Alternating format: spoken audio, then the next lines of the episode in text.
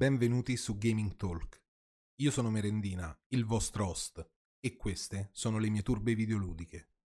Prima di iniziare, vi ricordo che potete ascoltarmi sia su Spotify che su YouTube, al canale di Gaming Closet. Diablo Immortal e Diablo Immoral.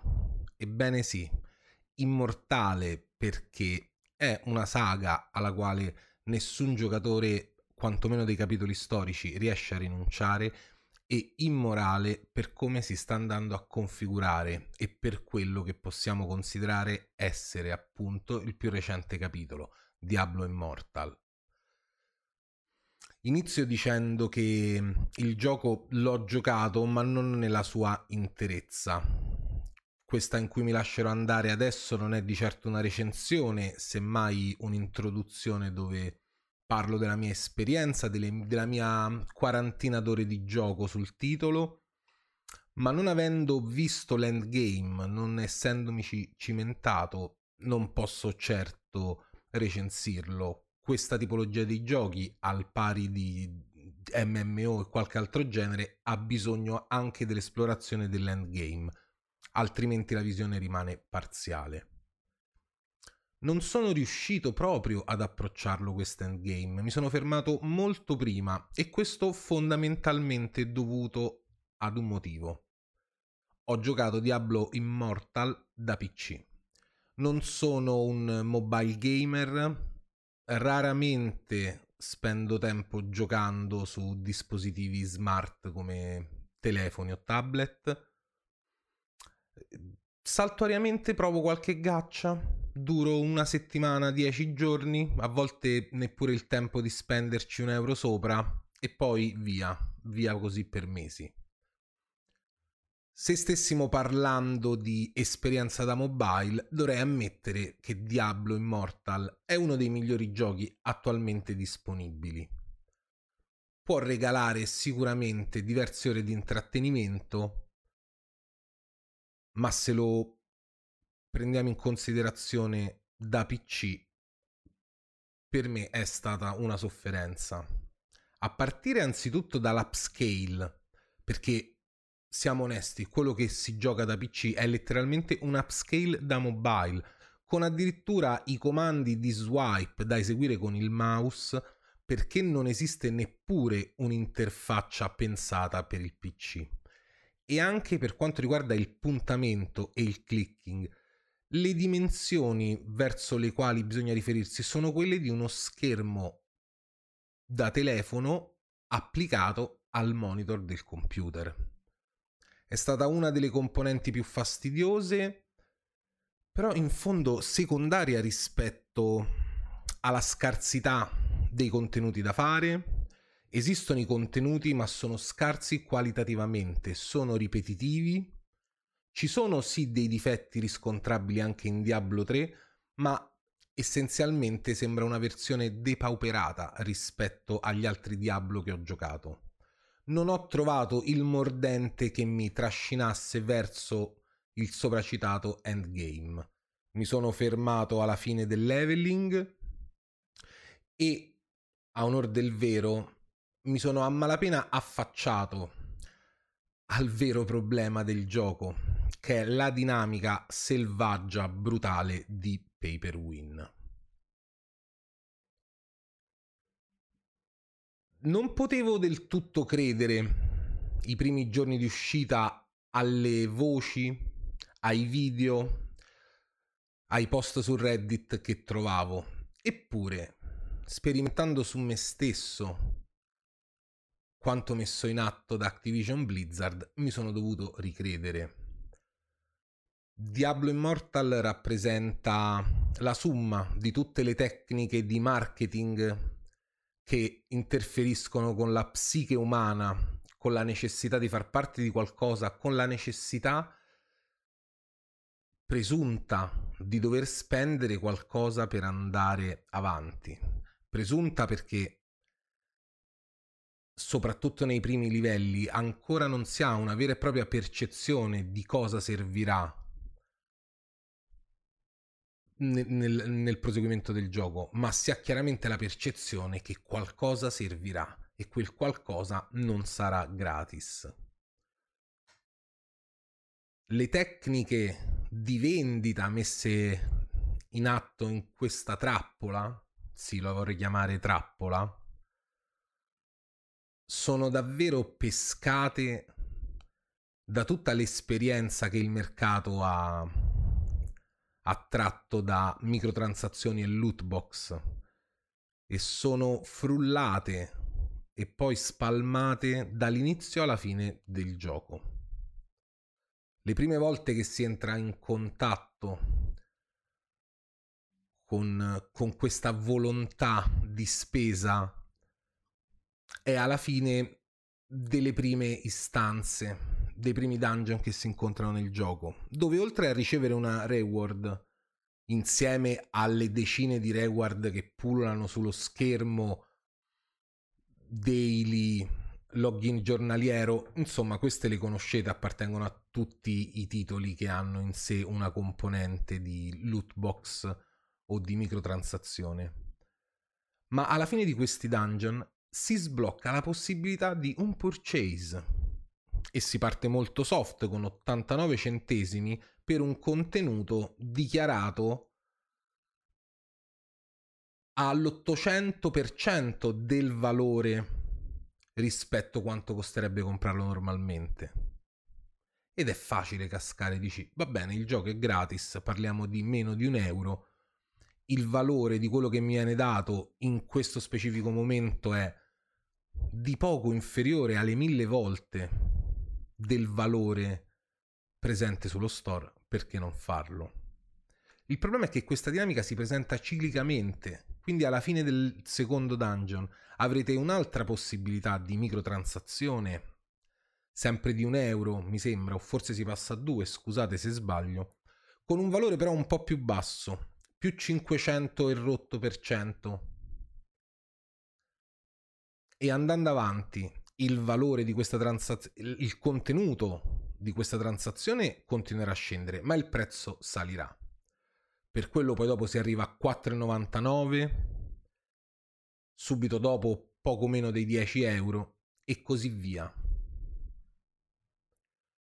La modalità pay win di Diablo è pensata davvero per tutti, perché vuole coinvolgere il giocatore disposto a spendere una manciata di euro, qualche decina, fino a quello disposto a spendere decine di migliaia di euro. Non ho ancora trovato nei video YouTube nei post sui vari social, Reddit, qualcuno che fosse arrivato davvero a quelle cifre preventivate di centinaia di migliaia di dollari. Ma è certo che il fenomeno delle whale, termine ormai usato in diversi settori della tecnologia, penso soprattutto al mondo cripto, ma qui riferito al mondo del pay per win, sono quei player appunto balene incredibilmente più grandi degli altri come loot come gear, come in molti casi esperienza o crafting. Sono quei player che hanno speso così tanto da risultare giganteschi al confronto dei normali player che hanno scelto di spendere poco o che non hanno scelto di spendere. E lì, sebbene siano una minoranza, non è difficile trovare informazioni, video, contenuti su giocatori che magari dai 10.000 dollari in su li hanno spesi per quel personaggio. E sapete qual è la cosa più frustrante? Non che si possa arrivare a spendere centinaia di migliaia d'euro per maxare determinati oggetti, ma che la possibilità di farlo gratuitamente tramite un farming selvaggio non c'è. I tempi e soprattutto le percentuali probabilistiche sarebbero così basse da renderla un'attività perpetua, per anni. In certi casi, nel caso di certe gemme specifiche su cui poco avanti mi esprimerò, parliamo di un lustro, se non addirittura di più. E trattandosi sempre di loot box e di percentuali probabilistiche, appunto, non è scontato che anche la vostra spesa di migliaia e migliaia di dollari o euro, nel caso foste in Europa, vi assicuri un posto in questo oceano di balene e di tantissimi, tantissimi pesci piccoli, non ce lo scordiamo. Siamo arrivati a... Adesso rubiamo questo termine alla filosofia, oddio, più alla teologia che alla filosofia, a un'escatologia del paper win, della microtransazione. Siamo arrivati a creare delle in-game, delle gemme, delle gemme. Cioè una gemma che si incastona in un pezzo di equipaggiamento al cui interno c'è un castone per un'altra gemma. E non è casuale il mio soffermarmi, nel caso non conosceste il gioco sulle gemme, perché proprio il loro upgrade rappresenta la fonte di spesa più grande. La possibilità di assicurarsi i crest, emblem, quel che sia, per accedere a scenari nel quale è possibile luttare quelle gemme. Siamo di fronte all'esempio, ripeto, più barbaro, più spietato che io abbia mai visto di Paper Win. Con questo non voglio dire che non esistano gaccia dove la spesa si può fare strabiliante per pullare quello che si preferisce, ma in una dinamica differente, nella dinamica peculiare che ha sempre avuto questo titolo Diablo, probabilmente rimbomba molto di più. Il fragore di questa scelta esplosiva lo si sente dovunque, senza contare che la spietatezza con la quale si è voluto inserire lootbox e microtransazioni ha fatto sì che il gioco non fosse distribuito in Belgio e in Olanda, dove la regolamentazione derivata dal gioco d'azzardo è molto più forte, e che stia creando problemi anche altrove. In queste ore si sta parlando di se eh, rimuoverlo dagli store cinesi e ci sono anche altri paesi che si potrebbero esprimere presto. Esiste una parte della community di Diablo che sceglie di non vedere il problema, perché è un problema macroscopico, ed esiste una fetta, probabilmente quella maggiore in termini volumetrici, di player che scelgono di non spendere niente su Diablo, scelgono di giocarlo gratuitamente. E ripeto, ci colleghiamo al discorso iniziale, se la vostra esperienza si compone di mobile gaming soltanto, può andare bene, può essere sostenibile. Devo ammettere che io ho preferito giocare Diablo Immortal da mobile che un Genshin Impact parliamo sempre di poche ore, però tant'è. Ma da PC il discorso diventa impietoso e la paura nei confronti del da poco annunciato Diablo 4 è tanta. Ora, è vero che la vita anche promozionale di Diablo Immortal è stata segnata fin dall'inizio dal famoso Don't You Have Phones? con il quale si rispondeva ai bu della platea quando Diablo Immortal fu annunciato solo e soltanto unicamente come mobile game. La conferma della versione PC è arrivata pochi mesi fa, a stretto giro rispetto all'uscita del titolo. E piuttosto che essere un regalo verso la community di Diablo e di Activision Blizzard, inizio a pensare sia stata una maledizione questa versione PC c'è tanta videoletteratura, chiamiamola così, ci sono tante fonti riguardo Diablo Immortal. Ehm, Asmogold, uno degli streamer attualmente più potenti della piattaforma a livello globale, e non parlo soltanto in termini di visite, parlo come impatto sulle community, ha coperto tantissimo il tema di Diablo Immortal, ha promosso e criticato, nel senso proprio di analisi critica, video molto importanti della community di YouTube e non solo, ha sviscerato, diciamo, l'argomento più che si poteva. Però ripeto, non è una percezione isolata soltanto di grandi influencer o personalità del settore gaming. È un'opinione diffusa tra chiunque l'abbia giocato che la sproporzione pay per win sia infattibile, soprattutto nel PvP. Vi esorto a guardare l'incolmabile differenza tra chi sceglie di spendere e chi no nel PvP. Non si potrà mai colmare quel gap soltanto con una immissione di capitale. Scherziamo, ma rispetto al costo di un videogame, rispetto alla spesa media del vi- videogiocatore, parliamo davvero di capitale. Detto ciò, io purtroppo non sono. Sono sì rimasto basito del, veramente dei margini di spesa, ma non sono basito delle dinamiche.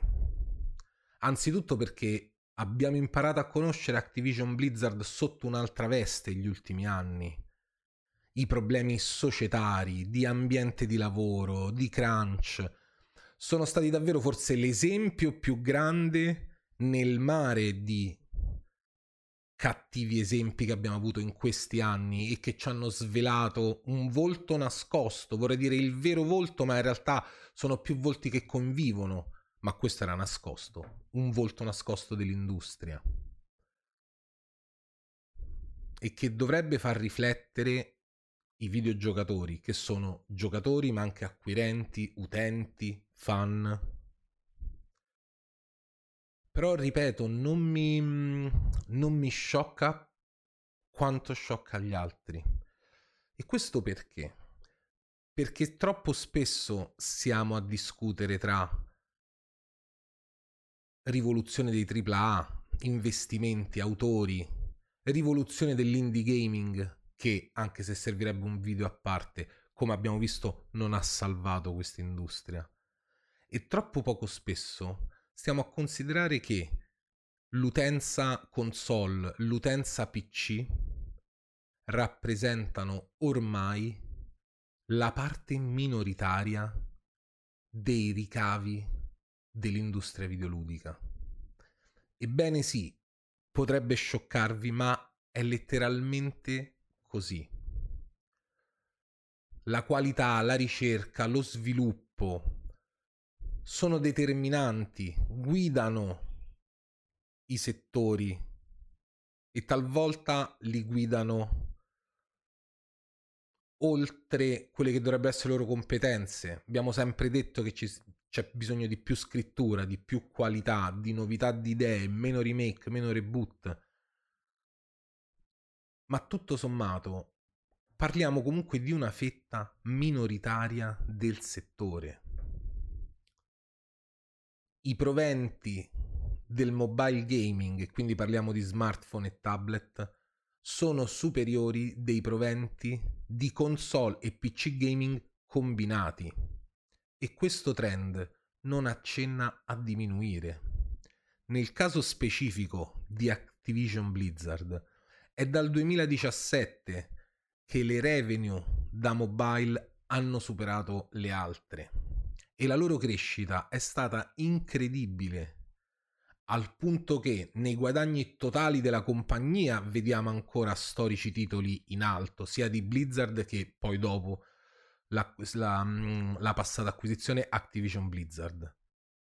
Ma se vediamo anno dopo anno, la curva dei ricavi mobile è esponenziale rispetto alle altre e dal 2017 appunto c'è stato il sorpasso.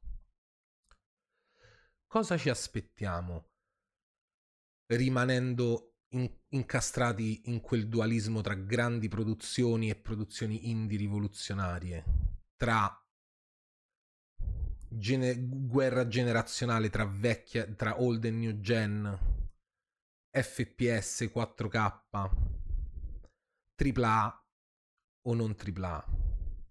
Ne rimane poco perché, sebbene non tutte le software house, tante, tante software house, almeno in alcuni store, almeno in alcuni titoli, hanno iniziato a introdurre microtransazioni e loot box, che rappresentano un potere economico per chi le gestisce, sconfinato. Ripeto, non tutte, ci sono ancora software house, grandi o piccole che siano, che riescono a proporre i loro titoli con magari i DLC, con i remake, con i rifacimenti, con i free to play, senza sfociare in questo mercato davvero davvero torbido. Ma quantomeno i boost d'esperienza li hanno introdotti tutti. Senza giudicare la qualità dei loro titoli, il mio, il mio e il vostro interessamento, Riot Games è sempre stato un esempio in questo. Probabilmente anche perché la dinamica del suo store è connessa alla dinamica del gioco, dove per mantenere un competitivo che quantomeno in apparenza o ad alti livelli funziona ha bisogno di regole ferree. Ma non voglio neanche citarvi adesso perché le conoscete le software house che hanno introdotto boost d'esperienza, skin, pacchetti, contenuti digitali sulla falsariga delle loot box e delle microtransazioni. Perché qualora non ci fossero riusciti, era per non sputtanarsi. Siamo, siamo onesti. Diablo Immortal è davvero un'opera immorale. Trend anche questo che ho visto su Twitter, che io stesso ho twittato ehm, e del quale non si può, si può solo che dire sì. Non si era visto probabilmente mai una un'esperienza così tanto deviata dal pay per win in giochi dal sistema tradizionale appartenenti a delle categorie trapassate nel tempo, quella di Diablo veramente peculiare. E quindi l'impatto rovinoso che ha quantomeno sulla fanbase storica non può essere sottovalutato ma allo stesso tempo dobbiamo renderci conto che non siamo più noi, e parlo da PC, da console gamer, da retro gamer, arcade gamer, non sono più io il loro principale target di riferimento, quantomeno non in questo titolo. Vedremo in Diablo 4. Ma ripeto, fan di Sony, fan di Microsoft, hardcore PC gamer, console fanatic. C'è una grande fetta, più grande di noi, che genera più ricavi di noi, per la quale tante scelte del mercato e dello sviluppo sono pensate. E in fondo non so minimamente come pormi rispetto a questo. Mi sento inerme.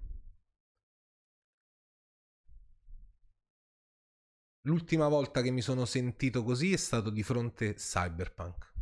Sebbene per mia fortuna io abbia sperimentato all'epoca, come dissi anche in un altro episodio del podcast, molti meno problemi della media. Ma la sensazione che provo oggi come allora è quella che non basta più essere videogiocatori, recensori, utenti bisogna sviluppare, quantomeno per fare le giuste scelte, una rinnovata coscienza da videogiocatore. Questo è tutto per oggi. Grazie, ci vediamo nel prossimo episodio del podcast.